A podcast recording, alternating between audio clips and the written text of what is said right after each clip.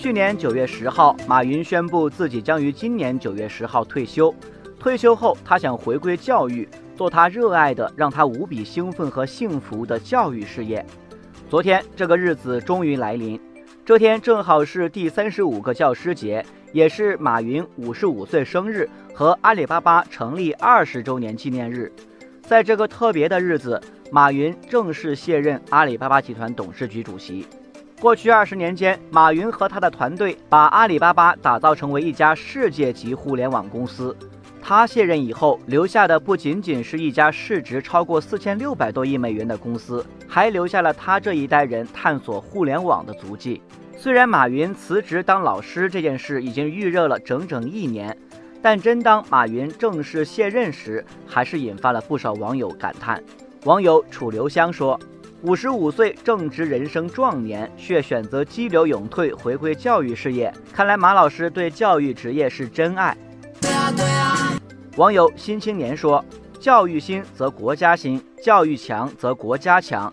百年大计，教育为本；教育大计，教师为本。从马总到马老师，这绝对是名副其实的华丽转身。”网友勤劳的园丁说：“马总肯定是觉得中国有一个马云还不够，需要更多能够为社会做出贡献的人，所以亲自去教书。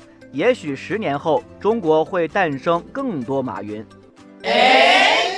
网友阳光明媚说：“马老师，明天见。”卸任以后，马云的确有更多时间去从事他喜欢的教育事业。过去这些年，他也一直为自己从事教育事业做铺垫。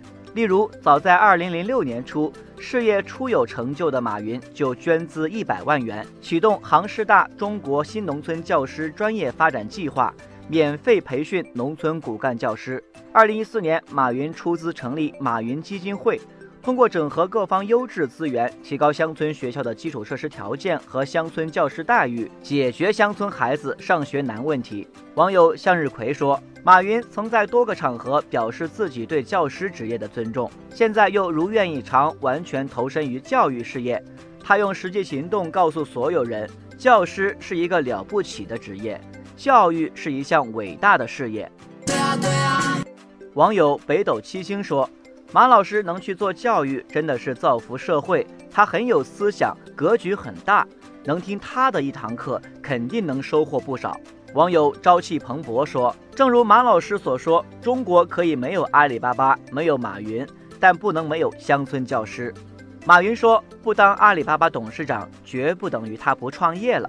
阿里巴巴只是梦想中的一个而已，他还很年轻，还有很多事想做。”网友奋发有为说：“马老师重操旧业，希望早一点能听到你的公开课。”网友蒸蒸日上说：“激流勇退，转换赛道，向马老师致敬，祝福你在新的赛道上再创辉煌。”